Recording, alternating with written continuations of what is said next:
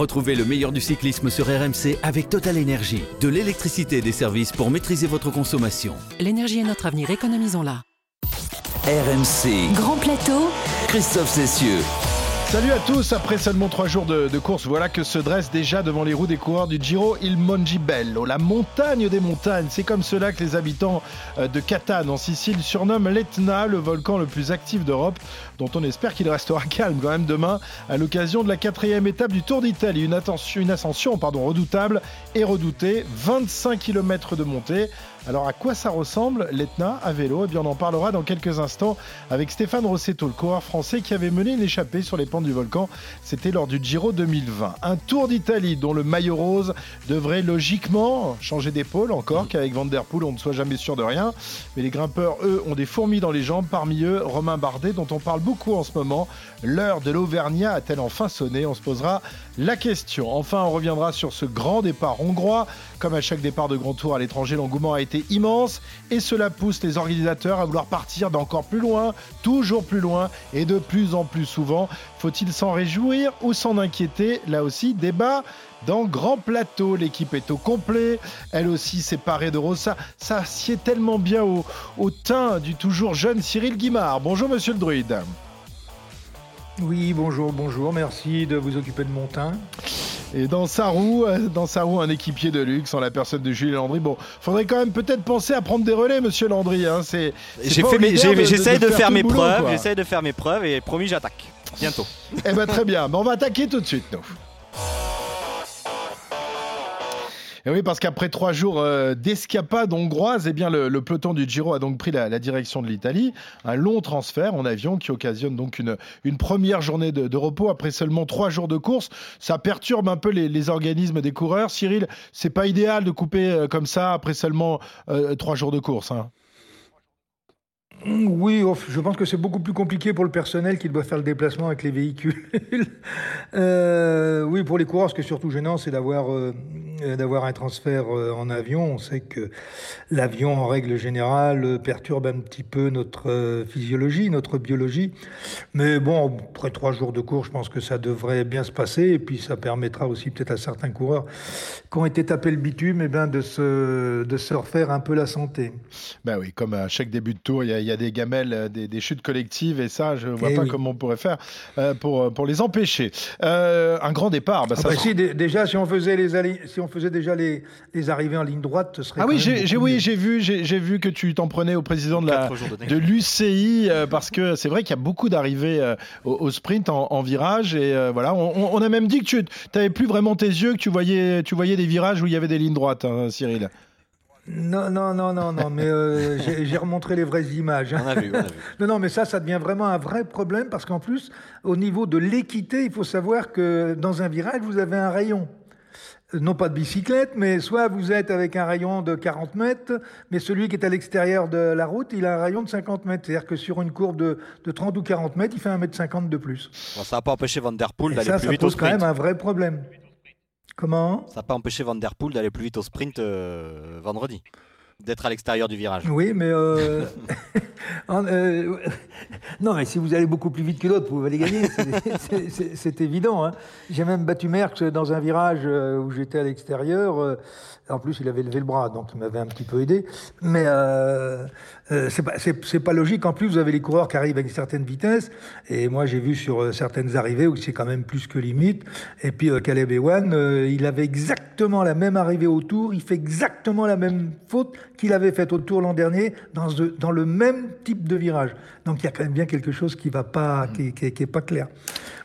Mais bon, je pense que je pense que le jour où on arrivera à mettre des, des lignes d'arrivée qui sont perpendiculaires à la ligne droite, surtout si elle fait un kilomètre. Avec un bon petit virage à, à angle droit à, à, à, 50 mètres de la ligne, ça pourrait être pas mal. Alors, on va revenir sur ce, ce, oui. ce grand départ, euh, puisque un grand départ à l'étranger, bah, ça se reproduira également lors du Tour de France, avec euh, un départ au, au, Danemark. Des grands départs toujours plus lointains, Julien, qui font rêver les, les organisateurs de grands tours, évidemment, euh, qui ont des projets plein les cartons, hein, des projets plus ou moins réalisables d'ailleurs. Oui, les grands tours cèdent de plus en plus aux sirènes des pays étrangers et surtout évidemment de la manne financière que cela peut rapporter. Si on prend en compte les trois grands tours, la Vuelta est celle qui s'expatrie le moins, quatre fois seulement. Lisbonne en 87, Assen aux Pays-Bas en 2009. Oui, les Pays-Bas pour l'Espagne, c'est un peu loin pourtant. Nîmes en 2017 et de nouveau les Pays-Bas cette année, mais d'Utrecht cette fois-ci. Le Giro est peut-être celui qui ose le plus. 13 départs hors d'Italie, dont un hors d'Europe. Hors d'Europe, oui, en 2018 avec un départ de, de Jérusalem. Trois étapes en Israël, sinon trois fois la Hollande, deux fois la Belgique. Petite interrogation, une fois la France, vous vous souvenez quand? Euh, non, je me souviens plus d'où c'était parti. Nice en 1998. Christophe, Nice, ah quand même, t'aurais pu t'en bah rappeler. oui, je me rappelle plus, dis Et le Tour de France est celui qui voyage le plus. 22 fois déjà. Et quel pays a accueilli le plus de fois le Tour, messieurs? Nouvelle interrogation euh, les Pays-Bas. Les Pays-Bas, exactement. 6 fois les Pays-Bas, 4 fois l'Allemagne, 4 fois la Belgique. Et c'est la deuxième fois de l'histoire que le Tour partira deux années consécutives de l'étranger. Copenhague cette année, Bilbao l'année prochaine. Peut-on voir plus loin? Souvent autour du 1er avril, des poissons d'avril sortent pour des départs de New York, Los Angeles. Les tours partent avec un jour d'avance déjà. Des départs route atlantique ou en Guadeloupe, comme on pourrait l'imaginer, créeraient des problèmes physiologiques avec notamment un décalage horaire à digérer. Ce que l'on peut imaginer peut-être c'est un départ de la Réunion où il n'y a pas de décalage horaire ou alors le Tour qui a aussi développé l'étape Morocco by Tour de France la saison dernière, avec peut-être, imaginé dans les années futures, un départ du continent africain.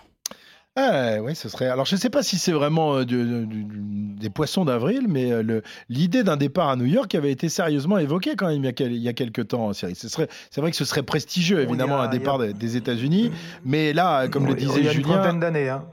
Ouais, c'était si, si longtemps que ça?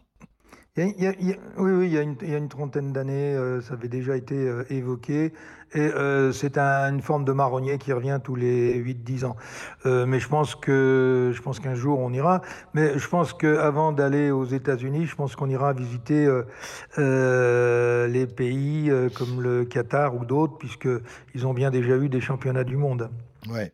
Euh, et puis il y a aussi les, départements français, la Guadeloupe, euh, où euh, le, cyclisme est quand même un des sports majeurs, la, Martinique, là aussi il y a, y a pas mal de décalage horaire. Et il y a un peu moins de décalage, effectivement, tu, tu, le disais avec la Réunion, mais enfin il faut ramener tout le monde de là-bas. On se souvient du départ en Corse, ça avait déjà été bien compliqué, bien compliqué, tout le monde dans le bateau pour, pour rentrer, et les, coureurs qui étaient. Non, mais ça pose des gros soucis logistiques. C'est d'ailleurs pour ça que le Giro est parti cette année le vendredi, que le Tour de France partira aussi le vendredi, parce qu'il bah, faut rapatrier tout le monde. Et plus tu vas loin, et plus c'est long de rapatrier tout le monde. Donc euh, peut-être que l'idée la, plus envisageable, et en tout cas le fait que le Tour ait créé cette étape euh, by Tour euh, du côté du Maroc, on peut imaginer peut-être un départ de l'Algérie, du Maroc, de la Tunisie dans les années à venir, où là pour le coup ben, le, rapatriement est quand même beaucoup moins lointain. L'Italie est partie de Jérusalem, on peut imaginer que la France puisse partir du Maroc. Ça paraît en tout cas envisageable à partir du moment où on part du Danemark, on peut partir du Maroc. et puis je suis sûr que Cyril pourrait nous fabriquer un petit, un petit tracé d'une belle étape au Maroc. Il y a de quoi faire, hein, Cyril, au Maroc euh, pour le vélo. Hein ah oui, il y a du gravel, il y a des pistes, il y a tout. Euh, non, non, ce serait. On peut refaire Paris-Roubaix puissance 10.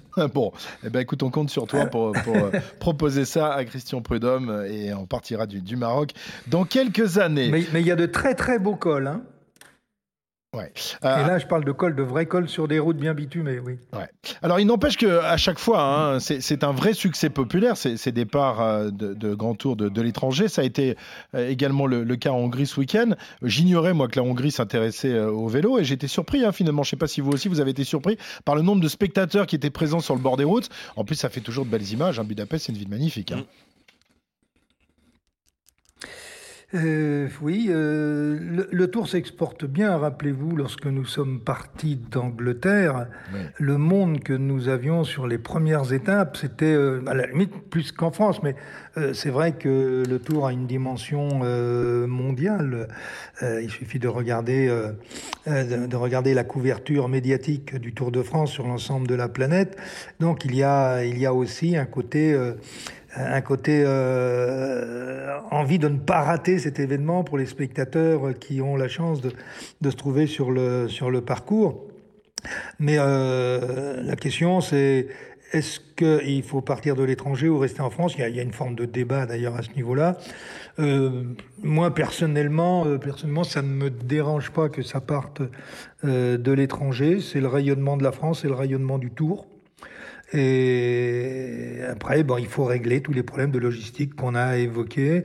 Et puis, il faut quand même savoir aussi une chose, c'est que Euh, c'est plus facile de vendre le tour à l'étranger euh, qu'en France, euh, et surtout on le vend beaucoup plus cher. Donc il y a aussi une raison économique. On sait très bien que dans toute, dans toute action, dans toute initiative, il y a toujours un intérêt économique important, pour ne pas dire politico-économique. Ouais, J'imagine que Brest et le Finistère ont, payé beaucoup moins cher pour le grand départ l'année dernière que Copenhague va le faire cette année. Hein. On, parle d'un gap entre 2 et 10 millions d'euros quand même hein, pour organiser le, le, grand départ et pour donner euh, tout ça à SO qui est loin d'être une entreprise de service public évidemment et qui a besoin de faire de l'argent. C'est comme le problème, c'est que quand on part de l'étranger, on oublie des grandes régions de France et que du coup, bah, il y a des parties de la France qui sont moins visitées parce que bah, il faut faire plaisir à l'étranger. Et que du coup, quand on trace le tracé du Tour de France, et ben on oublie des grandes parties de la France. Et alors après, c'est un autre débat. Ouais, mais, même, même sans partir de l'étranger, de toute façon, on pourrait pas visiter toutes les régions de France tous les ans. Hein. Mais du coup, on en perd un peu en partant trois jours, par exemple, de Copenhague. Ouais. Bon, écoute-moi, moi, ça me plaît, ça ah me déplaît pas de tu partir de Copenhague l'année prochaine, Bilbao et tout. C'est plutôt pas mal. C'est plutôt pas mal. Même si évidemment, on adore la Bretagne, la Normandie, euh, euh, la Côte d'Azur, l'Alsace, partout. On peut, on peut faire de, beaux et, et, de grands départs. Et il y en aura, il y aura l'occasion de, de revenir en France pour les grands départs dans les années à venir. Les Hongrois, eux, ont donc vu euh, à regret dimanche soir le, peloton quitter leur territoire, direction donc Catane au sud de la Sicile et au pied du volcan, l'Etna qui se dresse au-dessus de, la ville sicilienne, l'Etna qui est l'un des volcans les plus actifs d'Europe. Et dont la dernière éruption date euh, de février dernier, c'est pas très vieux quand même. Et j'espère que eh bien ce sera pas le, cas ce week-end. Alors on va pas aller jusqu'en haut de, l'Etna hein, puisqu'on rappelle que le sommet se situe à 3300 mètres d'altitude, les coureurs s'arrêteront au refuge Sapienza, c'est à 1900 mètres, mais bon, il va falloir quand même s'infuser. 25 km d'ascension, c'est pas rien, surtout après seulement trois jours de course. Cet Etna que le Giro escalade régulièrement depuis 1967, de la première ascension, une étape remportée euh, par, euh, par Franco Bitossi. Euh, depuis le Tour d'Italie, il a fait étape à cinq reprises, dont la dernière en 2020.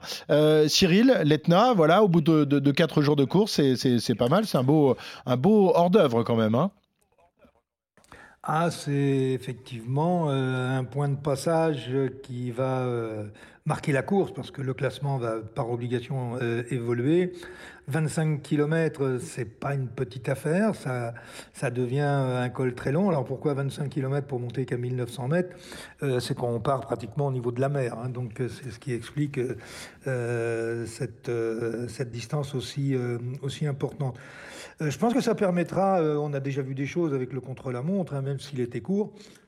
Euh, on a vu des coureurs réaliser des performances pour lesquelles on n'était pas, pour ils n'étaient pas habitués à, faire.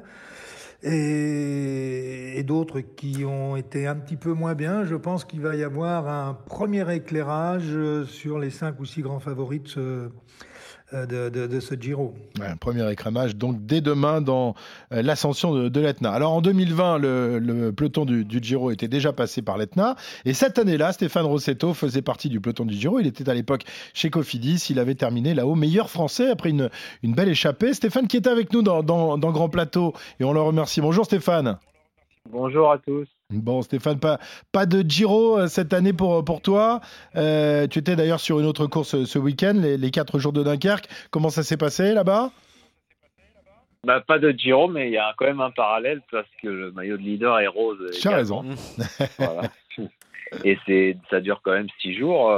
C'est une des plus belles épreuves, je pense, en France. De seconde zone, ça s'est très bien passé parce qu'on a fait une très bonne semaine avec l'équipe. On a gagné une étape avec Jason Tesson, on a ramené le maillot de classement par points.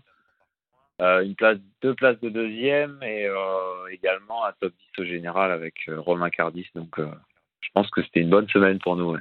Et moi personnellement, j'étais assez en jambes jusqu'à hier où je suis tombé sur le circuit final dans un virage bêtement. Mais il n'y a rien de grave. Bon, ça va, il n'y a pas de, d'os de, de, casser, tout, va bien, tu pourras continuer la saison. Oui, parce que les, les gamelles et les, euh, et les problèmes euh, physiques, tu en as eu quand même en, en, 2021 avec un Covid qui a été assez, assez marqué. Tu as eu beaucoup de mal à, te remettre. On rappelle également que tu as changé d'équipe, hein, puisque tu n'es plus chez Cofidis, mais chez euh, Saint-Michel-Aubert. L'année 2021, tu étais bien content de t'en débarrasser, hein, cette saison pourrie. Euh, ouais, oui, la 2021, c'est vrai que c'était une année très difficile. Euh, Covid, euh, j'ai eu trois chutes, dont deux avec des fractures, une fracture du coude, cinq côtes fracturées. voilà, donc je voulais passer cette année 2021 pourrie et puis 2022, on va dire que ça n'a pas super bien commencé parce que j'ai eu encore un Covid comme beaucoup de coureurs. Et je m'en suis bien rétabli depuis peu. Et, là, c'est vrai que cette petite chute, elle m'a mis un petit coup au moral hier, mais ça va. Je suis, je suis reparti déjà. Donc, non, non, ça va. Je pense que cette année va être bien meilleure que l'année dernière. Bon, Stéphane, quand on n'est plus dans une équipe World Tour, on fait quoi comme, comme genre de course? C'est quoi ton programme pour les, pour les semaines à venir? Évidemment, bon, il n'y aura pas de, de, Tour de France malheureusement, mais est-ce qu'il y a d'autres belles épreuves quand même à, disputer? Bah, Il y a toutes les épreuves du calendrier français. Euh, bah, par exemple, les quatre jours de Dunkerque euh, la semaine dernière. Après, il y a des courses en Bretagne euh, en fin de semaine avec le Grand Prix du Morbihan, Tour du Finistère, boucle de l'Aune Probreléon. Après, il y a des courses plutôt dans le sud qui me correspondent mieux, qui sont la Mercantour classique, euh, Ventoux, Dénivelé, Challenge. Ça, c'est des toutes nouvelles courses. Je pense qu'ils vont grandir. Après, il y a la route d'Occitanie, les championnats de France. il y a plein de courses. Le Tour du Limousin, Tour de l'Ain. Donc, c'est que des courses entre euh, une journée et quatre ou cinq jours, mais, euh, mais c'est des courses tout autant attractives que, que certaines grandes courses du World Tour. Donc, pour moi, ça me va. C'est sûr que j'aurais aimé disputer un grand tour, mais voilà, je savais en signant chez Saint-Michel que je ne ferais pas de grand tour. Donc, euh, donc aucune, euh, aucune déception. C'est vrai que ce sont des belles courses hein, dont, Stéphane vient de donner le nom, hein, Cyril. Hein, c'est des, courses qui, euh, que tous les connaisseurs évidemment de, de vélo connaissent et apprécient. Oui, on a, on a un calendrier de courses, une diversité euh, de courses, Stéphane y faisait allusion, euh, qui permet, euh, on va dire, à l'ensemble de notre secteur professionnel d'avoir une activité complète et pour certains jeunes coureurs, la capacité aussi de se mettre en évidence et d'être, on va dire, aspiré par le World Tour, par les équipes du World Tour. Euh, oui, on a vraiment, euh, on, a, on, a, vraiment en France euh, un, tissu absolument extraordinaire au niveau des compétitions, des étapes de, des courses de montagne, des courses de plat comme les 4 jours de Dunkerque, mais vous avez le Mont Cassel, on a le Trobro, hein, notre Paris-Roubaix breton. non, non, on a, on est, on est on, est vraiment très très bien au niveau des, de la diversité euh, des épreuves. Alors Stéphane, enfin Cyril parlait et, et j'ajouterais de, la qualité des organisations aussi. Euh, Cyril parlait des, jeunes coureurs. Il n'y a pas que des jeunes, Stéphane, quand même, parce que toi, tu n'étais hein, pas un perdreau de l'année non plus.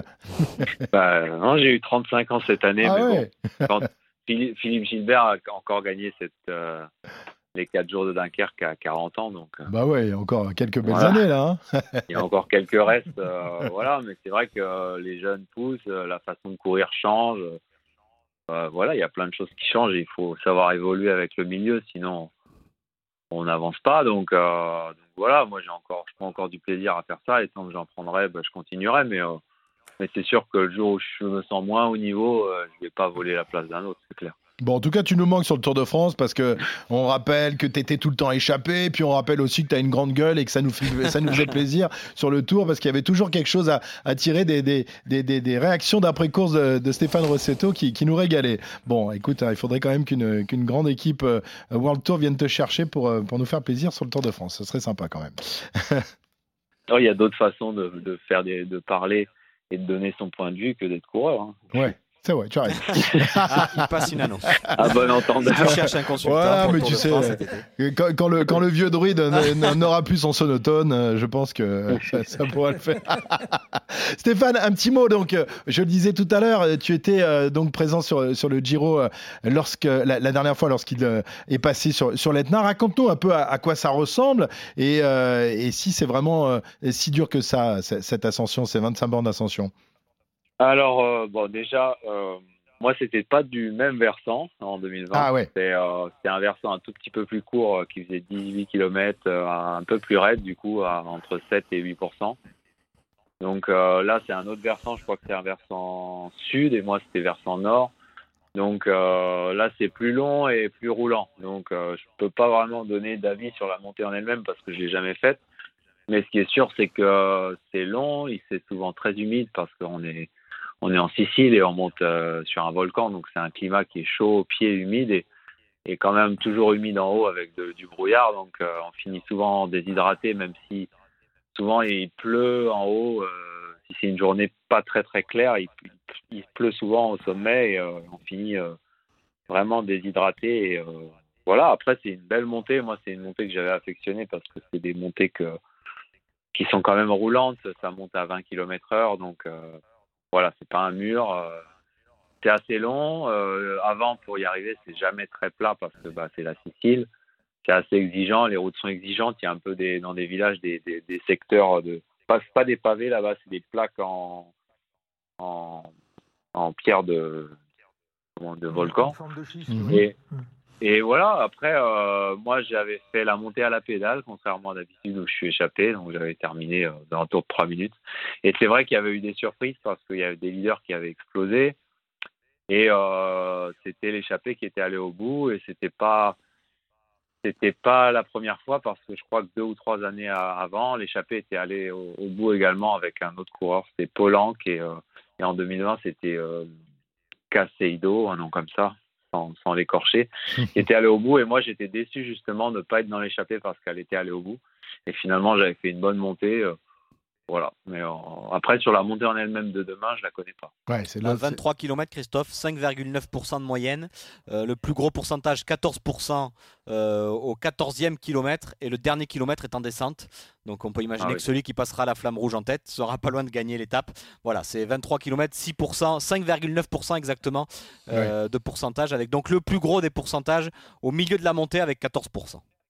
Ouais, alors la, grosse difficulté en fait de, cette épreuve, c'est qu'on a ça intervient au bout de trois jours seulement. Il y a eu euh, juste un petit hors d'œuvre avant euh, l'ascension de, cet Etna, et, là il peut y avoir évidemment. C'était le cas d'ailleurs en 2020 aussi, Stéphane. Hein. le, Giro venait de débuter lorsque vous avez euh, escaladé l'Etna.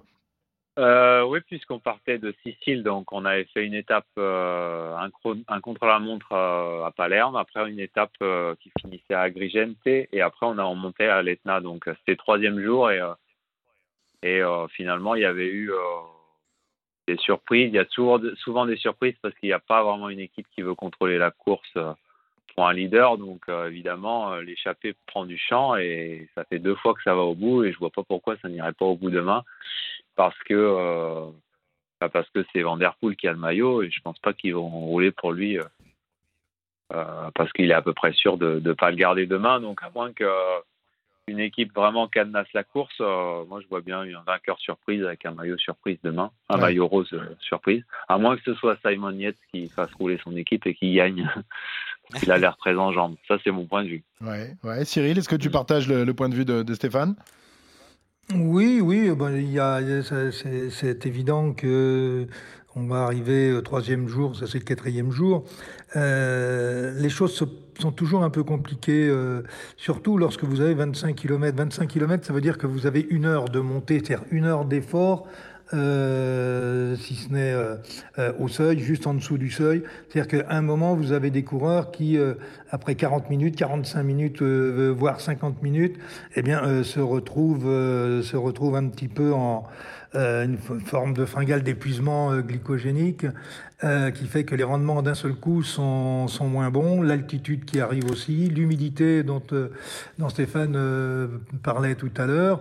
Et, et, pour revenir à Van Der Poel, Van Der Poel, compte tenu de son rapport poids-puissance, aura quand même du mal à passer, même si avec le cyclocross, euh, il, est, il est capable de, bon, sauf s'il y a une grande bataille avec les, les, les, grimpeurs, il est capable de tenir une heure si, si on n'a pas de grosses accélérations. S'il n'y a pas de grosses accélérations, si le rythme est assez euh, régulier, quoi. Voilà, donc euh, parce qu'il peut, il peut rester sur des fréquences cardiaques très hautes, beaucoup plus hautes que d'autres, sans, sans produire de lactate, ou du moins pas beaucoup plus. Ouais. Moi, je verrais bien une, surprise du requin de Messine demain. Vincenzo Nibali, en sachant qu'après-demain, l'étape arrivera à Messine, chez lui, et le voir arriver avec euh, le maillot rose dans sa ville. Euh, et puis peut-être que les leaders vont se dire que Nibali tiendra pas les trois semaines. Il est chez lui, il doit connaître l'ascension par cœur, et pourquoi pas une surprise demain de Vincenzo Nibali pour arriver après-demain chez lui, en leader, en maillot rose à Messine, dans sa ville d'origine. C'est une magnifique histoire de journaliste, là, Julien. Ah, magnifique. Ah ben non, ça c'est le genre d'histoire qu'on adore, nous, qu'on adore raconter. Je sais pas si le peloton sera d'accord avec toi, mais moi moi, moi, ça, moi, je signe tout de suite. Hein. On est dans l'affect total. Là. et, puis bon, un, petit vieux de 42 ans. Euh... ah ouais, parce que oui, quand il... euh, faut, non, on peut pas rêver quand même.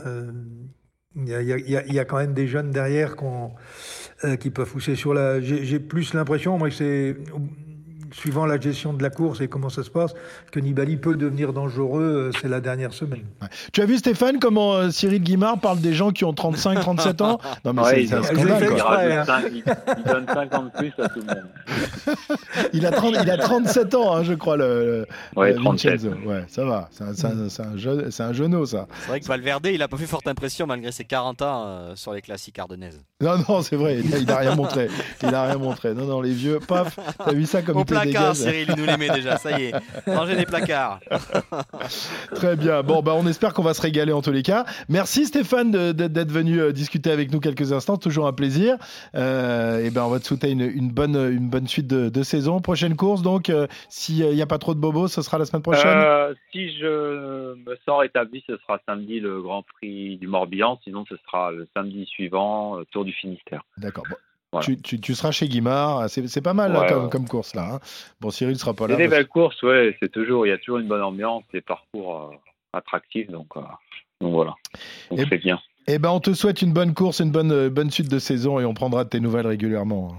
On, Merci. On, on t'aime bien dans Merci le grand plateau. Merci beaucoup, Stéphane Rossetto. À bientôt. À très bientôt, Stéphane Rossetto, donc euh, coureur la formation Saint-Michel-Aubert, euh, qui euh, a connu ce, ce, cet Etna que le peloton va donc escalader demain. Alors, on, on parlait tout à l'heure de, de, de, de notre ami Mathieu Van Der Poel. Euh, personne le voit, enfin, il n'y a pas grand monde qui le voit conserver son, maillot rose, à moins qu'il y ait une grande bagarre. Euh, comparé à son, à son copain, enfin, son rival de toujours, euh, Van Aert, je ne sais pas si vous avez lu les, déclarations de trois grands champions espagnols qui, cette semaine, ont, expliqué qu'ils verraient bien Van Aert gagner un grand tour dans les années à venir. Ces Espagnols, ce sont Bellucci, Contador et Indurain. C'est quand même pas, pas des, pas des, des, des tocards, j'allais dire. Euh, quelle est la, grosse différence, Cyril, entre Van Aert et, Van Der Poel C'est une, question de kilos et ils ont une morphologie vraiment différente qui fait que l'un peut gagner un grand tour et l'autre n'a aucune chance de le faire dans les années à venir euh, ben, ils, sont, très différents. Euh, déjà, euh, Wout Van Aert, sur le plan aéro, euh, rentre beaucoup plus dans le, beaucoup plus facilement dans le vent. Sa traînée, son coefficient de pénétration dans l'air est, relativement faible par rapport à sa puissance. Van Der Poel est un peu moins fluide, donc ça c'est un élément important qui joue pas dans le cyclocross, mais sur sur la route, oui. Euh, et puis je pense que Van Der Poel est quand même euh, un peu trop lourd pour pouvoir jouer dans la haute montagne. Et je pense d'ailleurs qu'il en est euh, qu'il en est conscient. Euh, il a il a une puissance absolument extraordinaire, mais euh, sur les grands cols, euh, il, il pourra pas passer. Il peut passer un col, deux cols, mais le jour où il y a trois cols euh, sur pendant pendant trois jours, là là, là il passera pas. Hein. Et Van der Poel découvre pour le coup les grands. Van Aert ouais. gagnera rien ne dit que Van Aert gagnera un tour. Hein. Ouais. Van Der Poel découvre les grands tours lui cette année. Van Aert pour le coup il a déjà fait ses preuves euh, sur le tour la saison dernière en remportant le chrono, en remportant le Ventoux. Euh, on sait qu'il en est capable. Van Der Poel pour euh, le coup c'est une découverte. Il avait dynamité le tour la saison dernière pour 9 jours. Là il s'est promis d'aller au bout des 3 semaines pour voir justement la capacité qu'il avait à passer les grands cols. Mais si on veut comparer les deux, Van Aert a déjà prouvé alors peut-être pas qu'il était capable de gagner le tour, mais en tout cas qu'il en avait les moyens s'il se donnait la chance de le faire. Van Der Poel, c'est une découverte cette année. Et il espère pouvoir terminer le, Tour d'Italie et il annonce que la troisième semaine sera décisive, évidemment. Lui euh, qui n'avait pas terminé le, dernier Tour de France alors qu'il s'était emparé du maillot jaune de euh, leader. Un tout petit mot de Romain Bardet, messieurs, pour, pour terminer. Romain Bardet, euh, qui est le, Français le mieux classé au général, euh, 14e au classement à 35 secondes du maillot rose. Très beau euh, début de, de Giro pour l'Auvergnat. Euh, est-ce que c'est l'année euh, de, de, l'Auvergnat Cyril, est-ce que tu y crois? C'est vrai que Romain Bardet, c'est un peu le, troisième homme du, cyclisme français. Il a toujours été moins médiatisé que Pinot, puis, puis Dalla Philippe. Est-ce que tu trouves ça injuste? Est-ce que tu penses qu'il peut justement tirer son épingle du jeu sur ce Giro Oui, alors le, côté, on va dire, euh, affect du grand public, parce que c'est de ça dont on veut parler, parce que si on regarde son palmarès, euh, c'est quand même le seul qui est monté deux fois sur le podium du Tour de France, qui a remporté aussi le classement euh, de, la montagne. Mais bon, c'est un personnage qui est un peu plus réservé, qui n'a pas le côté euh, le, côté euh, joyeux, gai euh, d'un Alain Philippe ou de, de, Thibaut Pinot qui, qui joue dans le drame et le mélodrame. donc il est beaucoup plus, beaucoup plus conventionnel. Au, dernier, la semaine dernière, lorsqu'on a parlé de Romain Bardet, j'avais dit pour moi, je l'ai jamais senti aussi bien. Il est serein, il sourit, euh, euh, il court juste, euh, et, ses résultats, surtout dans le contre-la-montre, ne me surprennent pas. Je pense qu'on est, dans, on est peut-être dans l'année Bardet, et rappelez-vous que je l'ai quand même mis euh, dans le podium, sur le podium final. Bon, ben on verra ça à partir de demain, donc avec cette quatrième étape du Giro, première étape de montagne, l'ascension de, de l'Etna, un peu plus de 23 km d'ascension. Romain Bardet va devoir, euh, bah, va devoir montrer de quoi, de quoi il se chauffe, de quel bois il se chauffe euh, sur ce Giro. Merci Julien, merci Cyril, on se retrouve la semaine prochaine. On aura plein de choses à se dire évidemment après un peu plus de, de 10 jours de course. Bonne semaine et à lundi prochain dans le Grand Plateau. Retrouvez le meilleur du cyclisme sur RMC avec Total Énergie. De l'électricité et des services pour maîtriser votre consommation. L'énergie est notre avenir, économisons-la.